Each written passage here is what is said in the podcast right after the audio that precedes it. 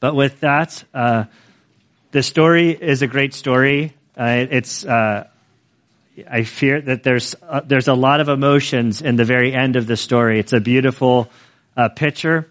I'm opting to si- sort of cover the whole thing uh, because my my heart is that we would we would capture the the essence of the storyline of Genesis, particularly with Joseph. And so I think to, this last section sort of covers that.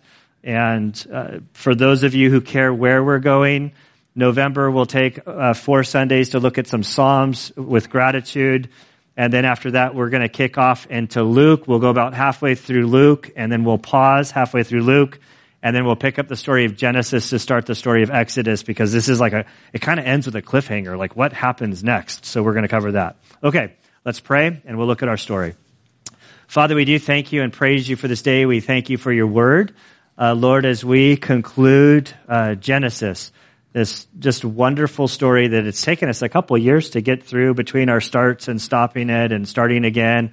And Lord, as we've looked at the life of Joseph, it's just an amazing story. And we pray, Father, that today you would help us to get lost in the story, that you would help us to feel the emotions of the various things that happen in today's story, that we would uh, see your hand working in Joseph's life and, and really the life of Israel uh, the person and the nation uh, that you, uh, through your design, you are sovereign, you are in control, you orchestrate things, you allow us to go through certain difficulties that ultimately refine us and grow us and mature us into the people that you desire us to be for your glory.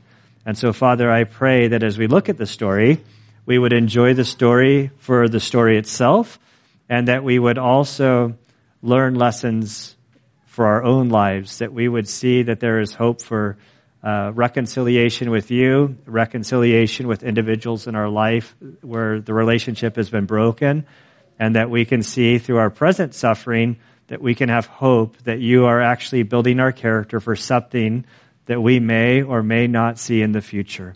And we thank you, God, uh, for this time, and I pray it in Christ's good name. Amen. All right. So we pick up the story in Genesis chapter 45 verse 16. And we read, Now when the news was heard in Pharaoh's house that Joseph's brothers had come, it pleased Pharaoh and his servants. So the word gets out that this Joseph, this guy who was a slave, they didn't know much about his background. It got word to him that his family had been discovered. He thought this was a great thing. Joseph had done all sorts of good things to him, namely interpret his dreams. And uh, he had this terrifying dream. Joseph said, Hey, we're going to have seven years of, of good times, and then there's going to be a great famine that comes over the next seven years. And so, in order to do this over those seven years, save 20%, build up a stockpile so that when the famine comes, you can be ready for it.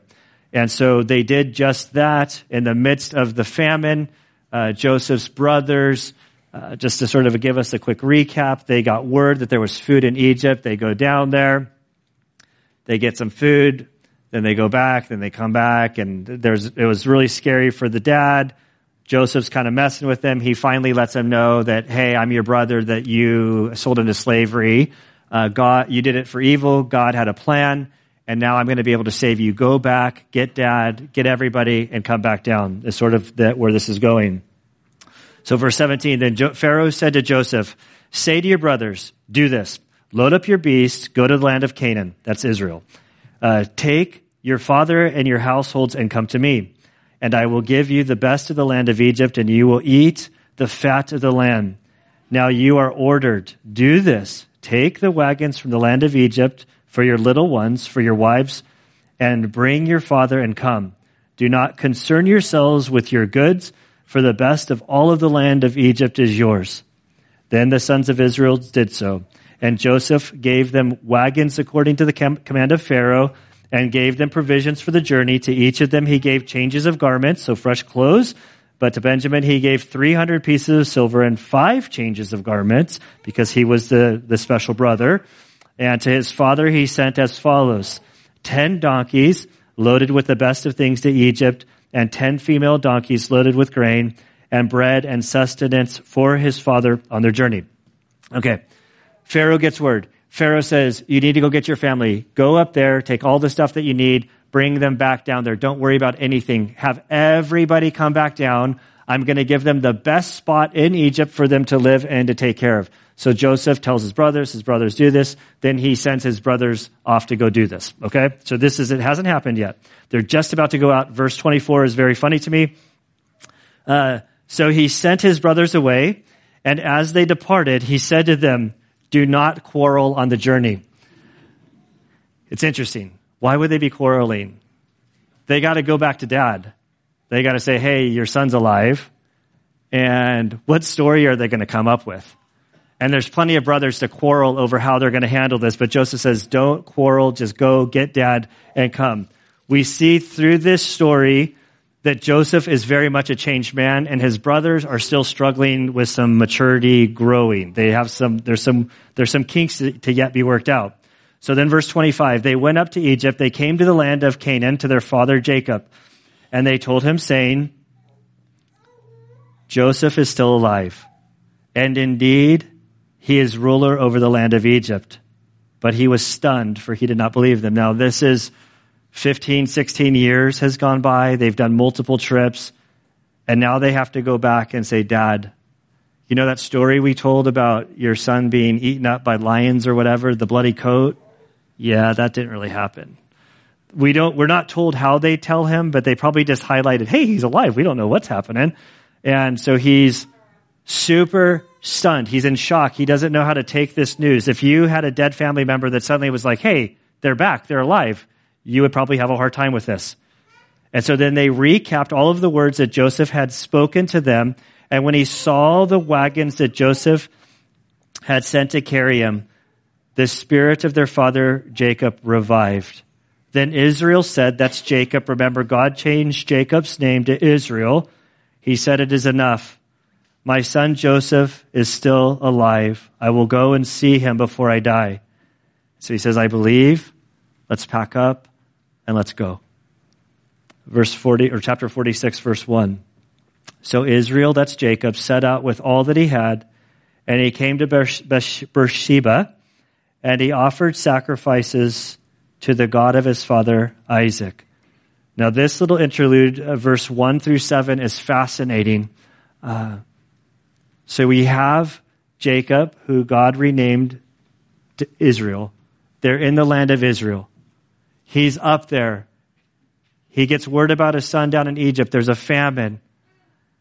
And this whole scene of they come to the very southern point of Israel and he stops and he makes a sacrifice. This is where Abraham and the others had, had made sacrifices. This is a very significant town.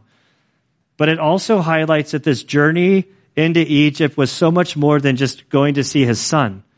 Because remember back in Genesis chapter 12 and then in 15, God said, go.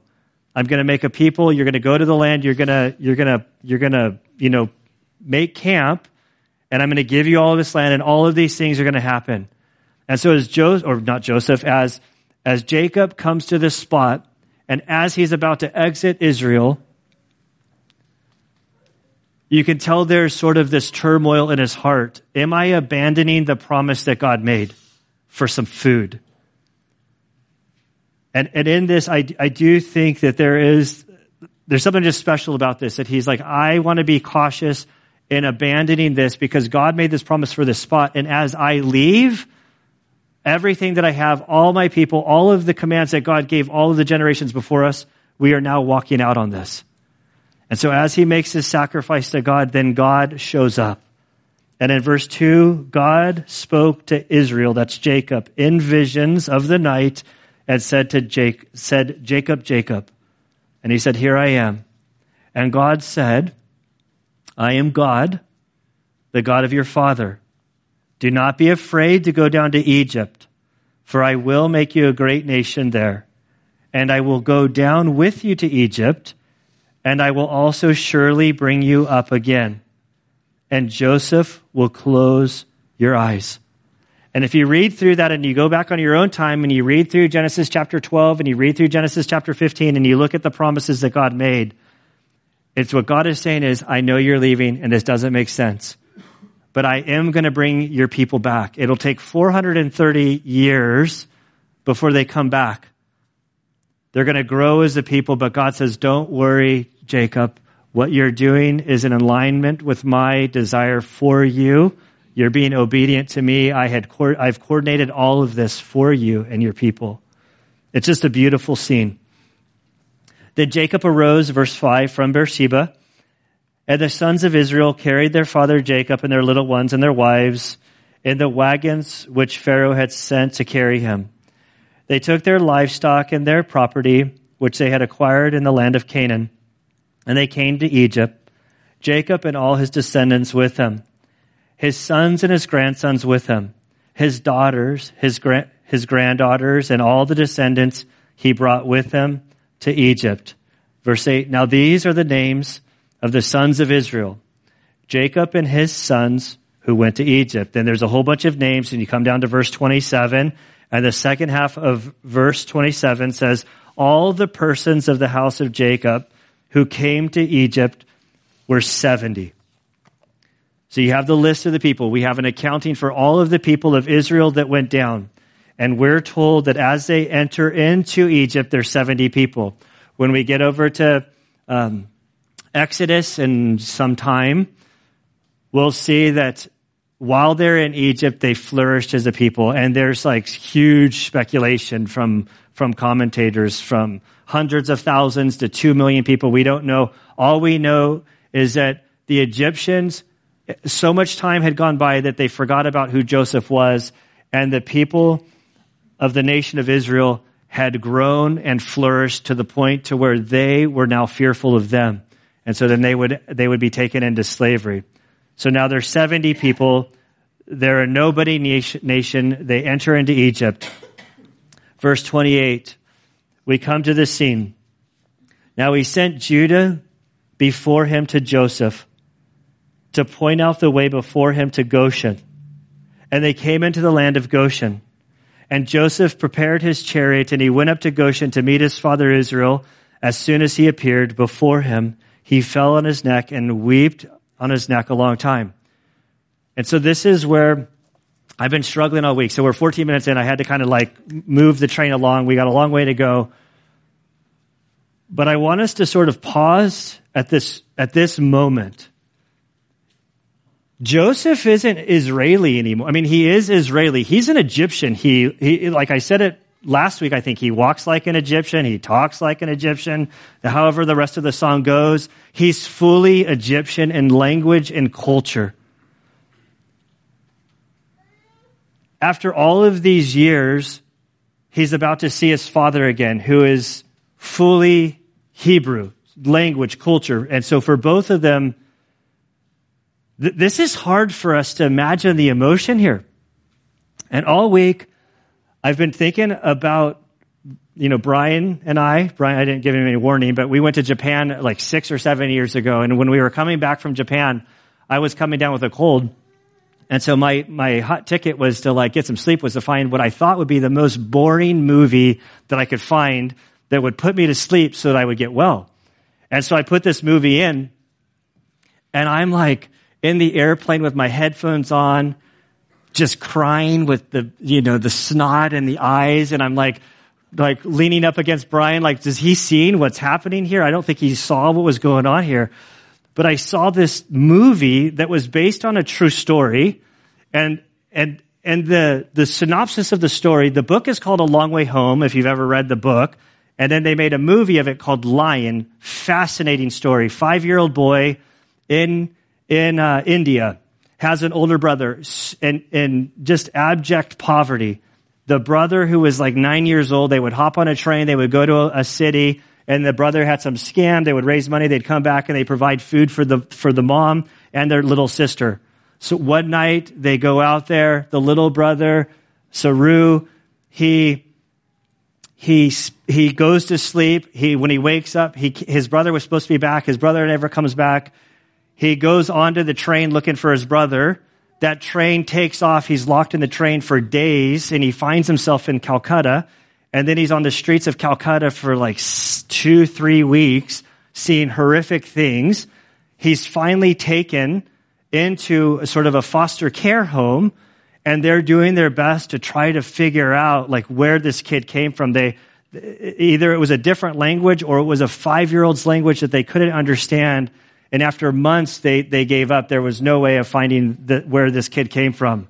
And so a family adopts this kid in Australia. He goes to Australia. He's raised as an Australian. And when he's in college, he, he hangs around Indians and there's smells and there's things that sort of ignite memories from his past, but he can't quite put it together. And they're all a bunch of software engineers. They're like, hey, have you heard about Google Earth? And he's like, ah. And so then it leads to this quest over years of mapping out from Calcutta all of the train stations, looking at every single train stop. And after years, he's like, that's my town where I came from. And so then he flies there and he walks through the town. And so now this, we're going to watch a six minute clip about this man, true story, seeing his mom. Get your Kleenex so we can turn off the lights. I didn't know if I was going to show it. I, ra- I grappled all week whether to show it or not, and I'm deciding to show it.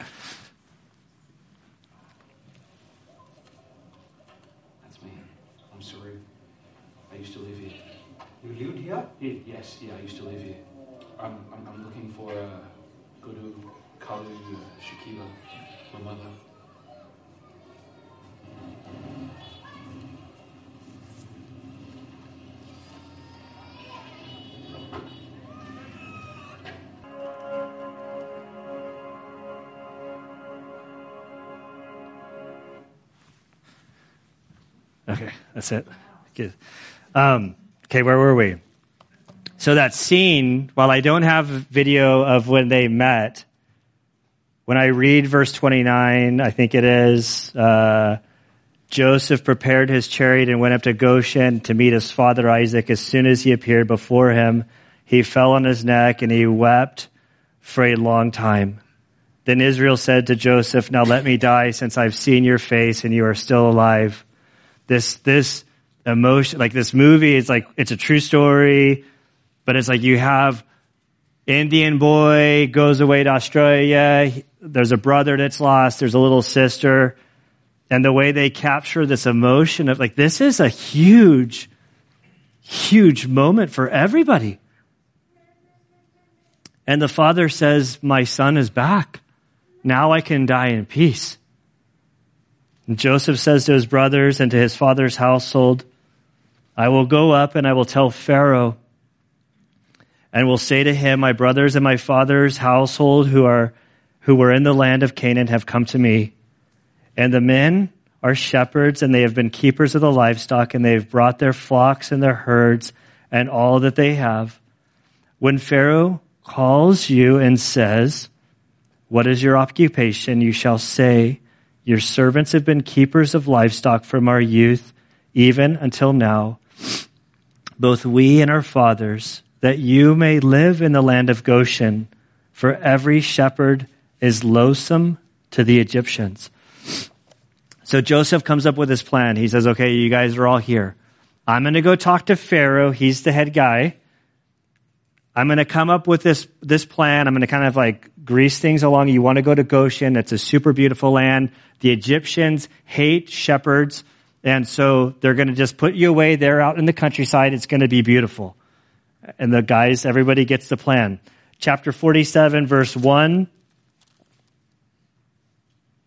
through verse 12. I'm not, I'm not going to read those 12 verses. Basically, it's the execution of that. They, they go, oh, it's the Bible. I love it. Like, I know the voice. I, I hear the Bible reading. Sorry, it's okay. I feel bad for whoever it's happening to because I, it's like, oh, they're panicking trying to get the thing off because we've all been there. Um, uh, Joseph says to them, This is your plan. You're going to go before Pharaoh, say this stuff. And then the first 12 verses, they go before Pharaoh, they say this stuff. The father blesses Pharaoh, and then Pharaoh does exactly as the brother had coordinated. You come to verse 13 through verse 26. What happens? This is sort of the, the continuation of the story of the famine. Basically, the famine gets severe the people of Egypt, they begin to go and they begin to buy food from Joseph. Joseph sells to them. This continues until they all ran out of money. Then they start bartering their stuff And then by the end, they basically have nothing else to offer but their lives. And so they sort of enter into slavery. So you see uh, Pharaoh getting super wealthy, super powerful, the people of Egypt getting super destitute. And then in verse 27, where we'll pick up the story, it wasn't the case for Israel and his family. So verse 27 of chapter 47, now Israel lived in the land of Egypt in Goshen and they acquired property in it and they ha- were fruitful and became very numerous. They grew numerically. They were having kids and babies and it was beautiful. Jacob lived in the land of Egypt 17 years. So the length of Jacob's life was 147 years. years. When the time for Israel to die drew near, he called his son Joseph and said to him, Please, if I have found favor in your sight, place now your hand under my thigh and deal with me in kindness and faithfulness. So this whole idea uh, is he wants him to make a vow with him. The whole putting your hand on the thigh, this is this was like shaking hands back in the day. Uh, place your hand on my thigh, deal with me in kindness and in faithfulness. Please do not bury me in Egypt. But when I lie down with my fathers, you shall carry me out of Egypt and bury me in their burial place. And he said, I will do as you have said. And he said, Swear to me. And so he swore to him. Then Israel, that's Jacob, bowed in worship at the head of the bed. And so we see this whole like preparing. The story gets particularly emotional for me, especially today. Like, today's my dad's birthday in the last year, I've had this talk with my dad multiple times, like, Gunner, I'm dying, like, I'm dying. And these are your marching orders. When I die, you're going to take me, you're going to get me cremated, you're going to fly me out to the Naval Academy, you're going to bury me at the Naval Academy. And so that was like my summer. And so then coming to this text on like this particular day, it's kind of like, huh. And so, so, and I've been there with a lot of, as a pastor, I've been there with a lot of people who know they're going to die and they say, these are my marching orders. This is what I want you to say when I, and it's like, yes, yes, sir. Yes, ma'am. I'll do that. And then there's something sort of special and hallowed when you're sort of fulfilling the wishes of somebody after their death when they can't tell you what to do after they but that you're honoring them in this way there's something super special about it and so we see in these verses that Jacob begins with Joseph he recognizes that he's the one who has the power and the authority and he says this is what I want you to do it's going to repeat a couple times. And we're going to look at some of it and we'll skip other parts of it. So chapter 48 verse 1. Now it came about after these things that Joseph was told, behold, your father is sick. So some time goes by. He gets sicker. Things are getting closer to the end. He took his two sons, Manasseh and Ephraim, with him. When it was told to Jacob, behold, your son Joseph has come to you. Israel collected his strength. That's Jacob collected his strength and sat up in bed. Then Jacob said to Joseph, God Almighty appeared to me at Luz and in the land of Canaan and blessed me. And he said to me, Behold, I will make you fruitful and numerous. I will make you a company of peoples, and I will give this land to your descendants after you for an everlasting possession. He's recapping what he made. He stopped at Beersheba. He makes the offering. God appears to him, reaffirms the Abrahamic covenant. And now Jacob is telling his son Joseph about this reaffirmation of the promise that was given to them. And verse 5, he says, Now your two sons who were born to you in the land of Egypt before I came to you in Egypt are mine. So grandpa is saying, These two boys are mine. Ephraim and Manasseh shall be mine as Reuben and uh, Simeon. So what happens is is there's this legal transaction where Jacob is adopting his grandsons as sons. See, oh, this seems sort of strange. It seems like that they had a happy family life and everything was fun. This is a legal transaction for the promise. He's giving Joseph a double blessing of the promise future. You guys can tease this out. You can really look at, look at this, But when you look at the 12 tribes of Israel, especially as they enter into the land of Canaan after they come out of slavery, we'll see that Levi doesn't have any, doesn't have any land. He's not, because they're the priestly line, they don't have any land. And then Joseph, he doesn't get any land, but his two sons get the land. So it's the, the tribe of Joseph is actually getting double portion of land quantity. So it's this huge blessing that's being given to Joseph by his father through this legal adoption of his two sons. You can tease that out on your own. We don't have time to do that right now. Verse 6 But your offering, but your offspring that have been born after them shall be yours. They shall be called by the names of their brothers and their inheritance. Now, as for me, when I came to Padan, Rachel died to my sorrow in the land of Canaan and the journey when there was still some distance to go to Ephrath. And I buried her there on the way to Ephrath that is Bethlehem. When Israel saw Joseph's sons, he said, Who are these? Joseph said to his father, They are my sons whom God has given me here. So he said, Bring them to me, please, that I may bless them. Now his eye, now the eyes of Israel were so dim from age that he could not see. Then Joseph brought them close to him and he kissed them and he embraced them. Israel said to Joseph, I never expected to see your face. And behold, God has let me see your children as well. I don't know if you guys have been around like old people and old can be like whatever you, like it's all relative. So like, let's just say 150 years old. So I'm safe with everybody.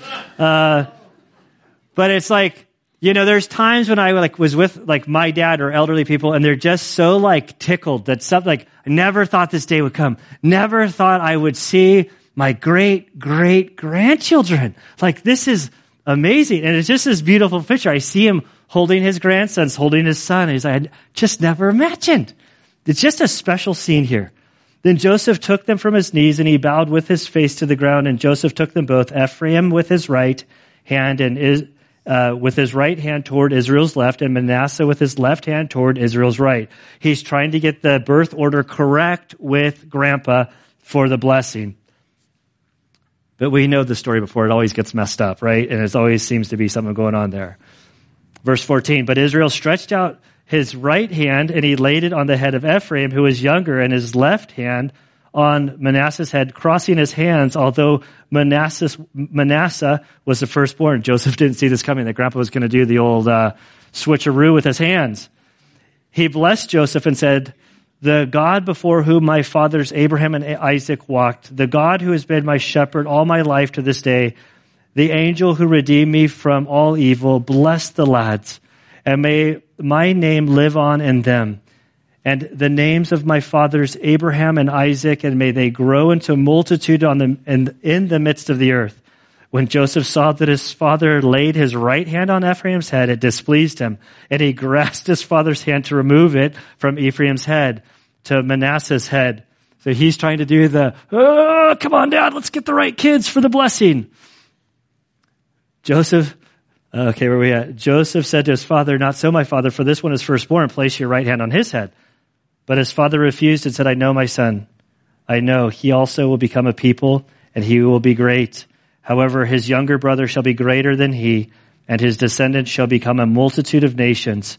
He blessed them that day saying, by you, Israel, will pronounce blessing saying, may God take you like Ephraim and Manassas. Then he put Ephraim before Manassas. This seems to be the storyline of Genesis that God does what's unthinkable or does what's unexpected and the one that doesn't seem like should be the blessed one, that one is the blessed one because why? Because God is God and God can do what he, he wants to do. Then Israel said to Joseph, Behold, I'm about to die, but God will be with you and bring you back into the land of your fathers. And then as we as we continue through chapter 49, I'm not going to go through this. Verse 3, he's going to continue his sort of blessings. The other brothers are there. He's gonna, some of them are gonna get rebuked for their actions. The father doesn't remember some of the bad things that were done. So Reuben's gonna get talked to in verse three. And in verse five, Simeon and Levi are gonna be talked to. And in verse eight, Judah is gonna be talked to. Verse 13, Zebulun is going to be talked to. Verse 14, Issachar. Verse 16, Dan. Verse 19, uh, Gad. As for Asher, verse 20. Verse 21, Naphtali verse 22, Joseph, verse 27, Benjamin. So he goes through all of the sons and he gives a little blessing or a little warning over them. And then in verse 28, we read, all these are the 12 tribes of Israel. And this is what their father said to them when he blessed them. He blessed them, every one, with the blessing appropriate to him. Then he charged them and said to them, I am about to be gathered to my people. I'm about to die. Bury me with my fathers in the cave that is in the field of Ephron and Hittite. When we looked at the death of Abraham, I showed a picture. You can go to this location, and uh, it's controlled by the Muslims, and it's a it's they they've kind of coordinated because all like the three major faiths of the world uh, can go visit and see because these these patriarchs are important for everybody. I'm not sure how they're handling it in today's uh, day, world right now in Israel, uh, but you can go there. You can Google uh, this this location.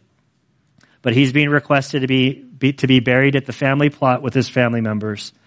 And the cave that is in the field of Machpelah, verse 30, which is before Mamre, in the land of Canaan, which Abraham bought along the field with field from Ephron, the Hittite for a burial site. There they buried Abraham and his wife Sarah. There they buried Isaac and his wife Rebekah. And there I buried Leah. The field and the cave that is in it, purchased from the sons of Heth. When Jacob finished charging his sons, he drew his feet into the bed and breathed his last and was gathered to his people. Just a, like a, this beautiful scene. He gives his sons He's told Joseph privately. Now he's telling them all his wishes of what he wants to be done. He's blessed them. He pulls his feet into bed and he passes. Verse 1 of chapter 50 Then Joseph fell on his father's face and he wept over him and he kissed him. Joseph commanded that his servants, the physicians, to embalm his father because they were in Egypt. So the physicians embalmed Israel or Jacob. Now 40 days were required for it, for such is the period required for embalming. And the Egyptians wept for him for 70 days. When the days of mourning for him were past, Joseph spoke to the household of Pharaoh, saying, If now I have found favor in your sight, please speak to Pharaoh, saying, My father made me swear, saying, Behold, I'm about to die in my grave, which I dug for myself in the land of Canaan. There you shall bury me. Now therefore, please let me go and bury my father, then I will return. Pharaoh said, Go up and bury your father as he made you swear.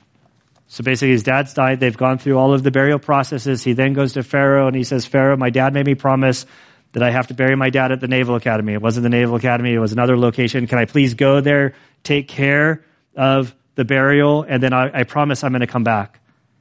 And so Pharaoh says, Of course, take care of your family business. Go bury your father and then return. Do what you need to do. So Joseph, verse 7, went to bury his father, and with him, and with him went up all the servants of Pharaoh, the elders of his household, and the elders of the land of Egypt, and all the household of Joseph, Joseph and his brothers and his father's household, and they only left their little, and they only left their little ones and their flocks and their herds in the land of Goshen. There also went up with them both chariots and horsemen, and it was a great company. So then you come to verse 10, verse 11, 12, 13, 14. We see the burial scene. They, they, they have the burial scene. Then we come into verse 15. We're going to meet the brothers a little bit more. The brothers just aren't maturing at the rate that we think they should be maturing. Um, or they have, or they, or they have a hard time.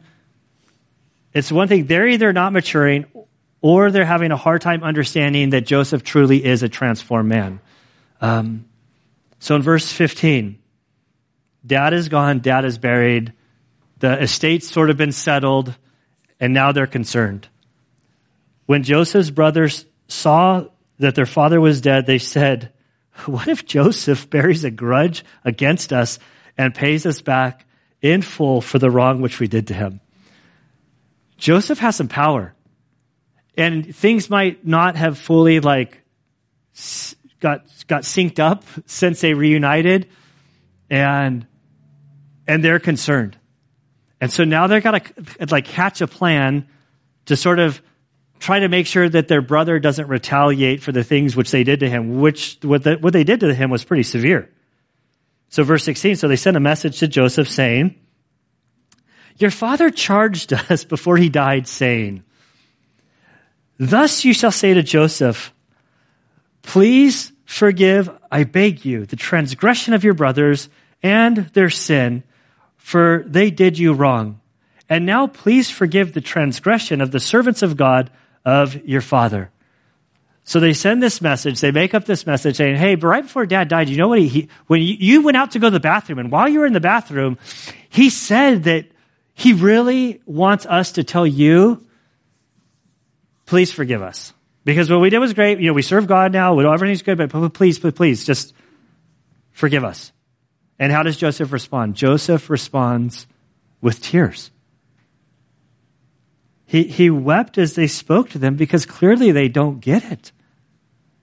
And here Joseph is, is a guy, since they threw him into the pit and sold him into slavery, the whole time he's been walking with God, trusting God, understanding that what he was going through was by God's hand, not their hand.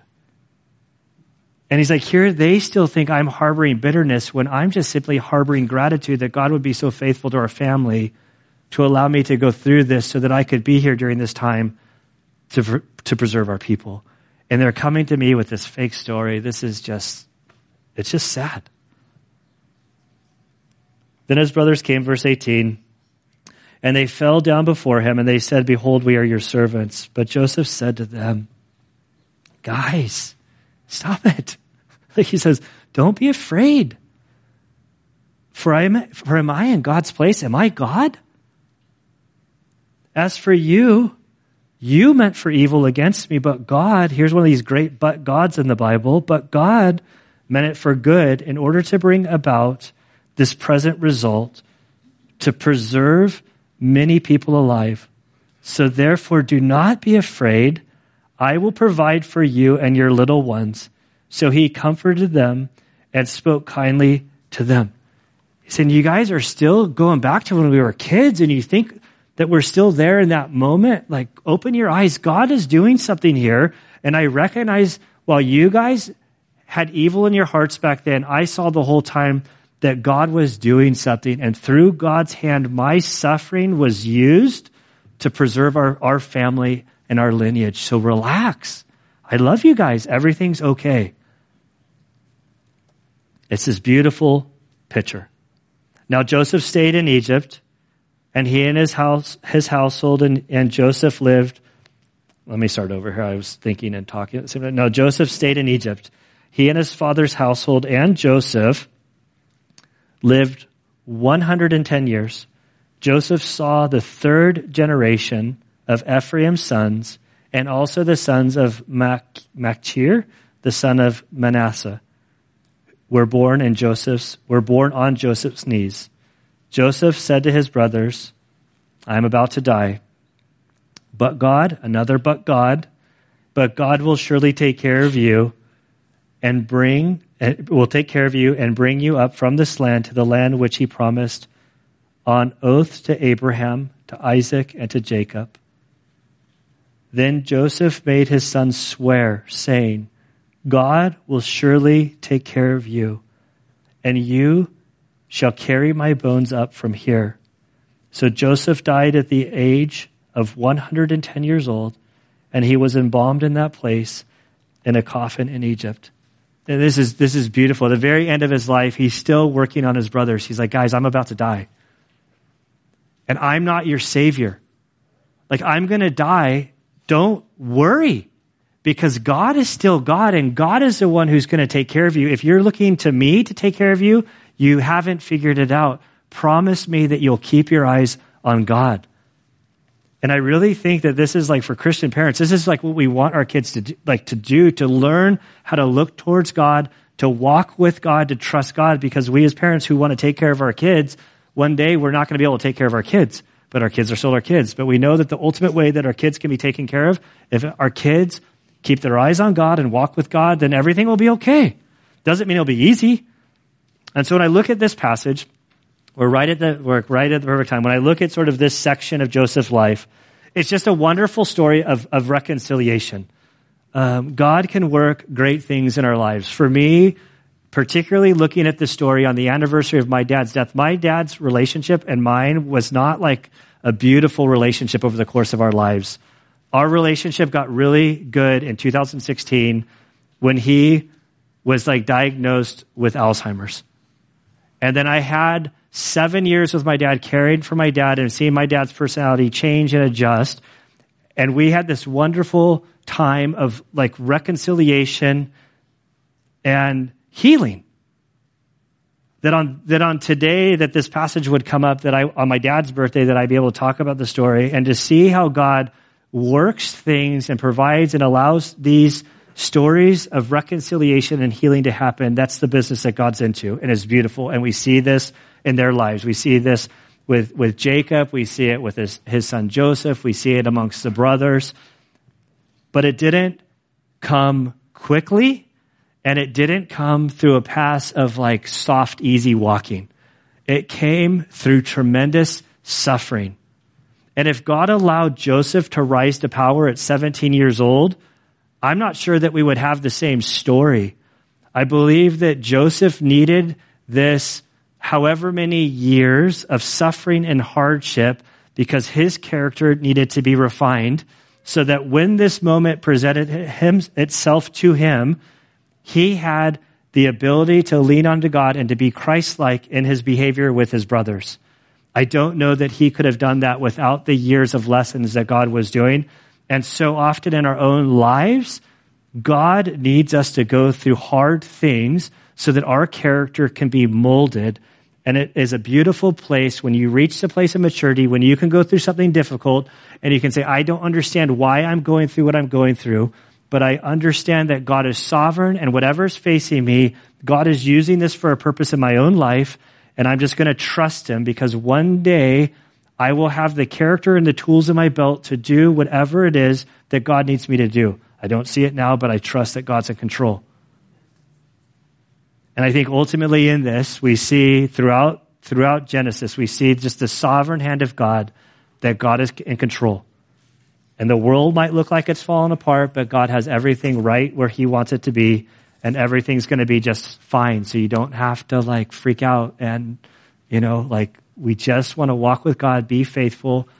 If things get hard to trust, you know what, God, you're in control. Lead me, guide me, help me to honor you through whatever I'm going through. And Father, we do thank you and praise you for this day. We thank you for the story of Joseph. I thank you for the, the book of Genesis. There's so much in this book that is, it's just been a fun read to go through.